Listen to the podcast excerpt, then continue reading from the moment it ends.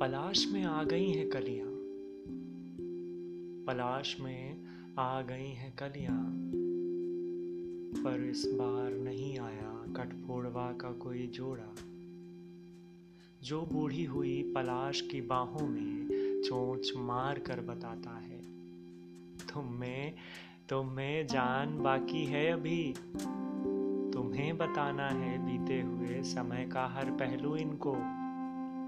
तुम अभी ज़िंदा हो। कोई तार भेज दो उस जोड़े को। नहीं तो मर जाएगा पलाश का बूढ़ा हुआ ठूंठ घर में, बच्चों के इंतज़ार में, जैसे मर रहे हैं बूढ़े चेहरे। पलाश में